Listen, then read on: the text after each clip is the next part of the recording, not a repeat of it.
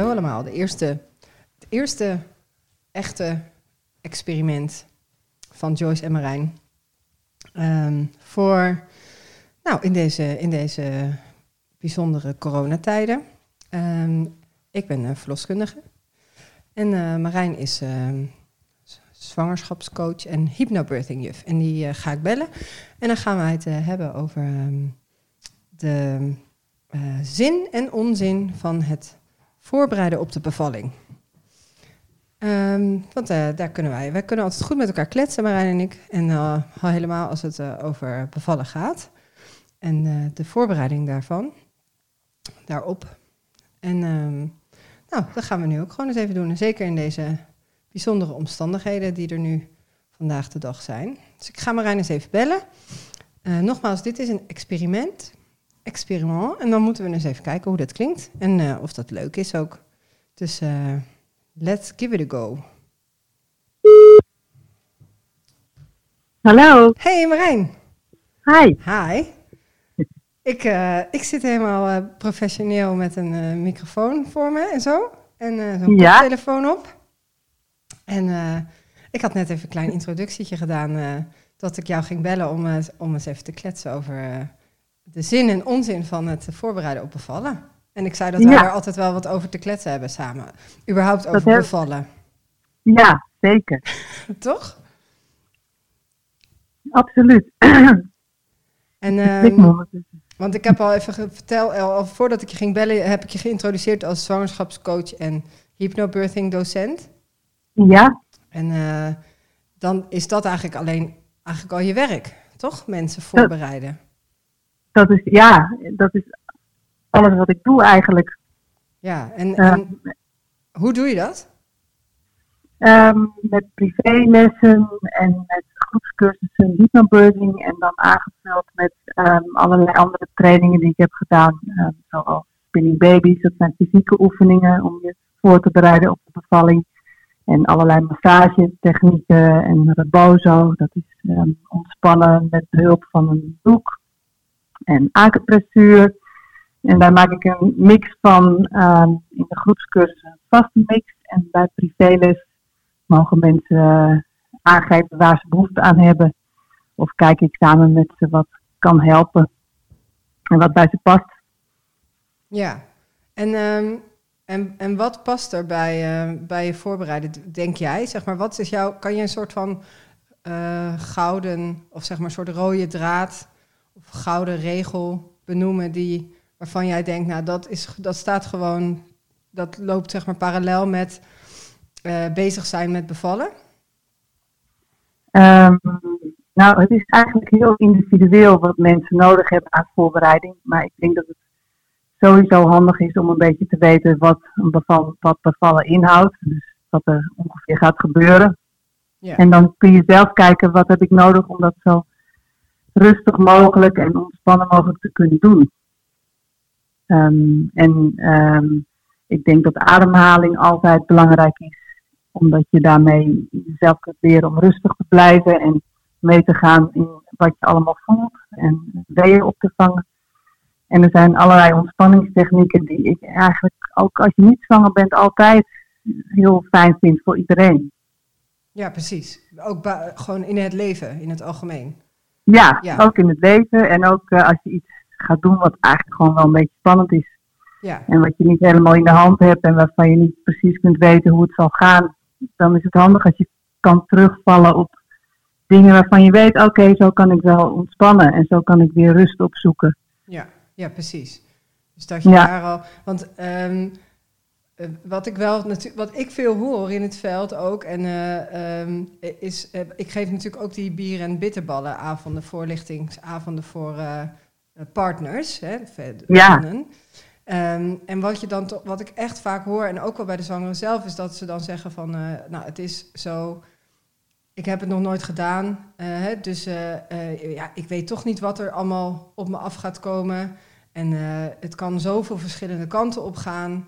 En ehm, ik weet, hoe moet je je daar nou goed op voorbereiden? Hè? Dus het, er, er zijn zoveel verhalen en er zijn natuurlijk zoveel bevallings uh, ervaringen. Dat, het bij, dat, dat er soms een beetje samen met de- soms nog een klein beetje angst of zo voor dat onbekende, dat het, dat het een beetje lam slaat soms. Snap je wat ik bedoel? Ja, ja dat snap ik. Dat is echt Nou- zo zonde ook, hè, eigenlijk. Ja, het is eigenlijk denk ik niet iets waar je bang voor zou moeten hoeven zijn. Maar ik snap wel heel goed dat mensen Ja. angst hebben. Omdat het gewoon, het is ook heel spannend dat er iets gaat gebeuren met je lichaam. Wat je, als je nog, als je je eerste kind krijgt, je je eigenlijk niet kan voorstellen hoe dat voelt en, en hoe eh, intens dat is. Dus ik snap heel goed dat het, eh, maar, maar ja, ik snap heel goed dat het spannend is of dat mensen er angst voor hebben. En tegelijkertijd zou het zo mooi zijn als je dat niet hoeft te voelen. Nee, Omdat het ook zo'n zo'n heel normaal en gezond gebeuren is. Ja, maar dat is natuurlijk ook al wel een beetje. Dat, dat, was het. Dat is de, de, de, eh, het imago van bevallen is natuurlijk de afgelopen jaren ook wel een beetje veranderd of zo. In ieder geval, eh, dat gevoel heb ik altijd ook als ik bijvoorbeeld ook in andere culturen, maar eh, of als het over borstvoeding gaat, dat je zo, voor mijn gevoel was vroeger iedereen altijd ergens een baby aan het voeden ergens.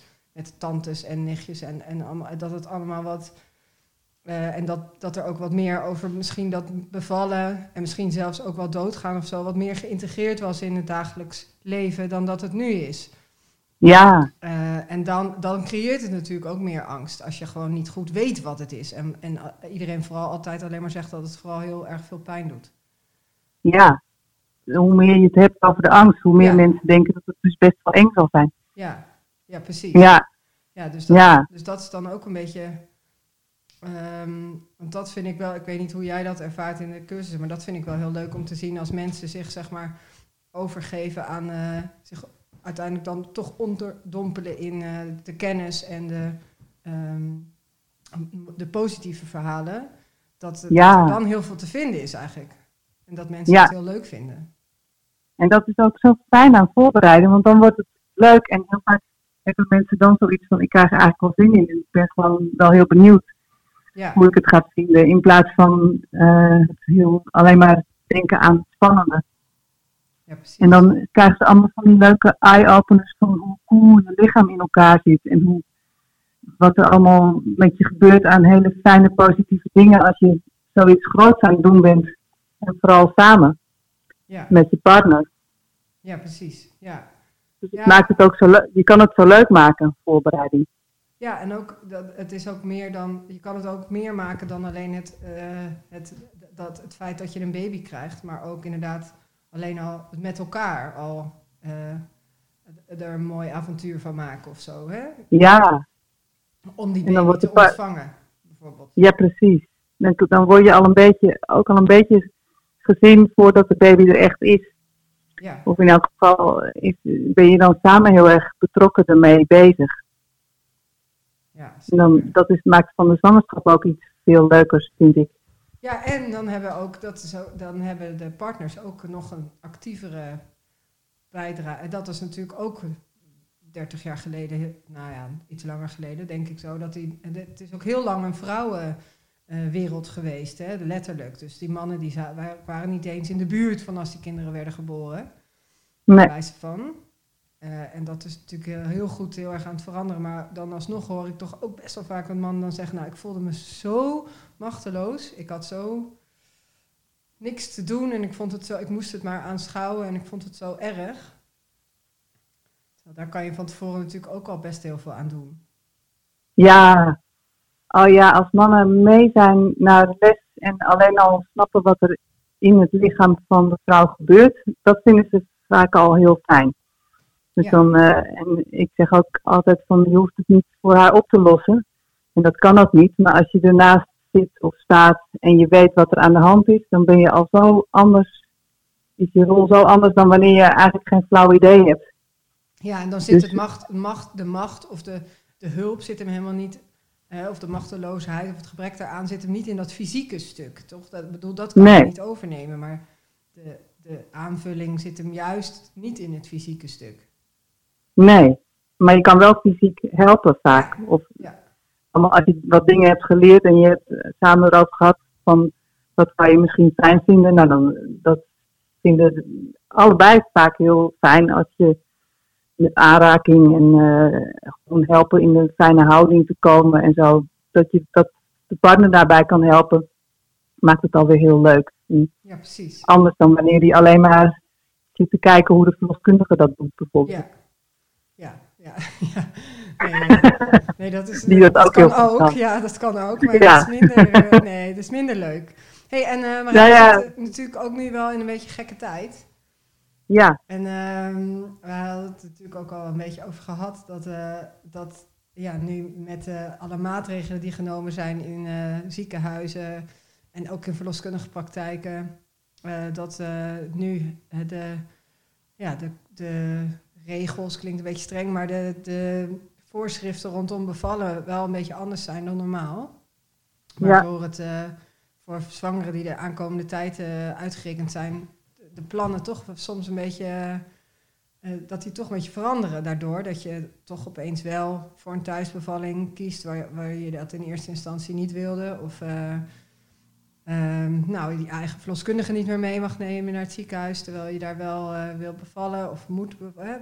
dat het advies is om daar te bevallen. Ja. Kunnen we in dat licht daar nog. kunnen we daar ons licht nog over laten schijnen? Jij en ik? Ja, nou, ik, ik vind het wel uh, echt pittig voor als je nu gaat bevallen. Ik vind het echt, ik, ik heb het echt wel te doen met, uh, ook als de vrouwen die ik spreek zijn ook heel flink en dapper en zo. Ja. het is natuurlijk niet de leukste tijd om je baby te krijgen. En um, ik denk ook wel, ja, je moet, ze moeten zo flexibel zijn nu. Terwijl je juist zoveel mogelijk toch een beetje grip erop wilt krijgen. Precies, dat is het een beetje. Je hebt nog minder controle eigenlijk. En het is ja. veel loslaten überhaupt al. Ja, maar ja, je kunt nog steeds, um, je kunt nog steeds dingen leren om ook in de rest van het leven, als situaties spannend zijn, uh, rustig te zijn daaronder. En ook al die wendingen maar te kunnen toelaten zonder in paniek te raken. En dat, ja. Daar, ja, daar helpen ademhalingstechnieken bijvoorbeeld voor. En bepaalde ontspanningstechnieken. Zodat je weer, want ik snap dat je niet uh, helemaal totaal ontspannen zo'n bevalling nu in kan gaan. Nee, Als het allemaal tot het laatste moment een beetje. Ja, maar je kunt wel leren hoe je dat zoveel mogelijk kan opzoeken. Ja. En ik denk dat je nu ook nog beter kunt nadenken over je plan B. En als het allemaal anders gaat dan je het liefst wilt, hoe kun je dan toch nog zorgen dat je zo goed mogelijk hebt in die situatie? Ja. Ja, en ook kijken dat uh, um, uh, zoeken naar van wat is hetgene dat je eigen verloskundige je biedt. Um, hè, dus wat is het, wat, zou, wat zou daarvoor kunnen zorgen dat je dat dan bij een andere verloskundige ook ehm, een beetje kan creëren of zo. Hè? Ik bedoel, het is waarschijnlijk vaak is het, gaat het om dat je om vertrouwen en dat je iemand al wat beter kent. Of, en dat kan je natuurlijk niet tackelen, maar je kan wel tackelen met opschrijven van wat vind je dan zo belangrijk aan, of wat vind je dan zo fijn aan die verloskundige, of wat, wat, waarom wilde je in, eerst zo graag in het ziekenhuis, of zo graag, maar wel, had je eerst gepland om polyklinisch te bevallen en dan thuis. dus kijken of je die settingen die je in eerste instantie had bedacht, of je die toch nog een beetje naar de nieuwe setting kan kopiëren of zo, of een beetje kan. Ja. En dan maar wel op papier. Dat vind ik ook altijd ja. echt belangrijk, hè? dat je klinkt soms wat tuttig, zo'n geboorteplan of zo. Maar uh, iedereen die je gaat helpen tijdens de bevalling, die je gaat begeleiden, zal daar zeker naar vragen en, uh, uh, en, het, en het lezen. En rekening mee ja. houden. Ja, en, en als je het op papier moet zetten, dan dwing je jezelf ook om echt even te voelen en concreet te maken. Wat vind ik nou echt belangrijk? Ja. En niet eens zozeer de hele praktische dingen, maar ook Um, hoe wil je dat ze tegen je praten en uh, wat geeft je vertrouwen in hoe ze met je omgaan? En dat zijn best wel vage dingen als je dat zo eventjes wil oplepelen, maar als je het gaat opschrijven, dan moet je dat echt even voelen. Ja, en wat, wat ook echt wel goed is, wij hadden uh, afgelopen week al een mevrouw die uh, beviel in het ziekenhuis, waar ik dan helaas niet bij kon zijn. maar zij heeft echt zo'n super prachtige bevalling, uh, bevalervaring en bevalling gehad.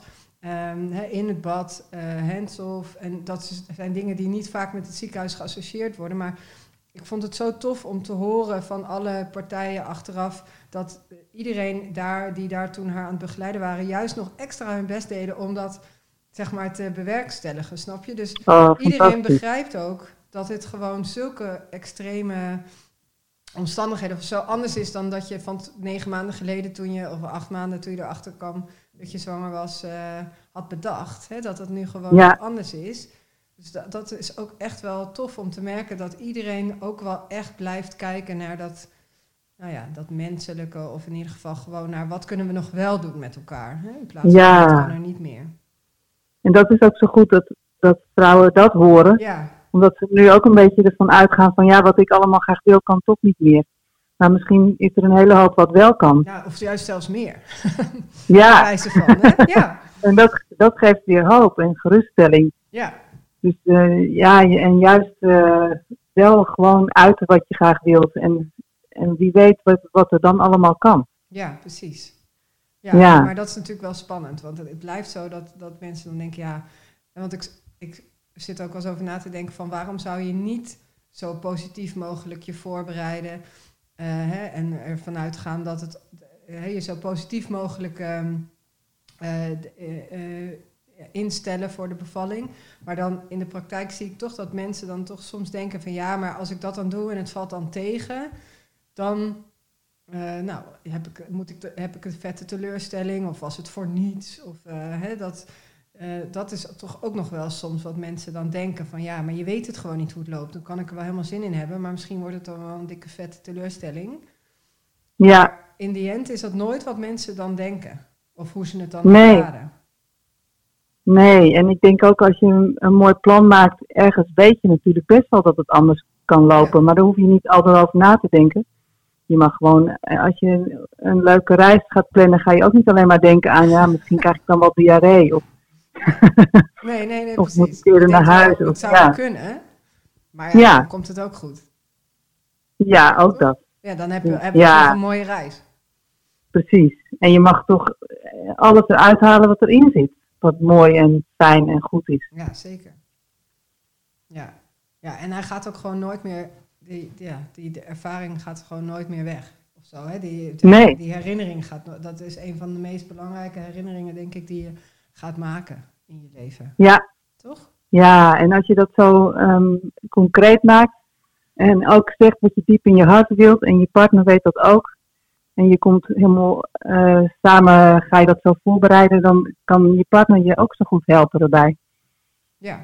Ja. Dus dan, dat maakt de kans dat het goed en een fijne ervaring wordt ook weer groter. Maar dat krijg je alleen als je het ook gaat uitspreken. En eh, een beetje zo in kaart brengt voor jezelf. Ja. En nog even terug naar de, naar de, naar de, de, de eerste, eh, eh, of de, de initiële idee van, de, van dit gesprek, namelijk de zin en de onzin van het voorbereiden.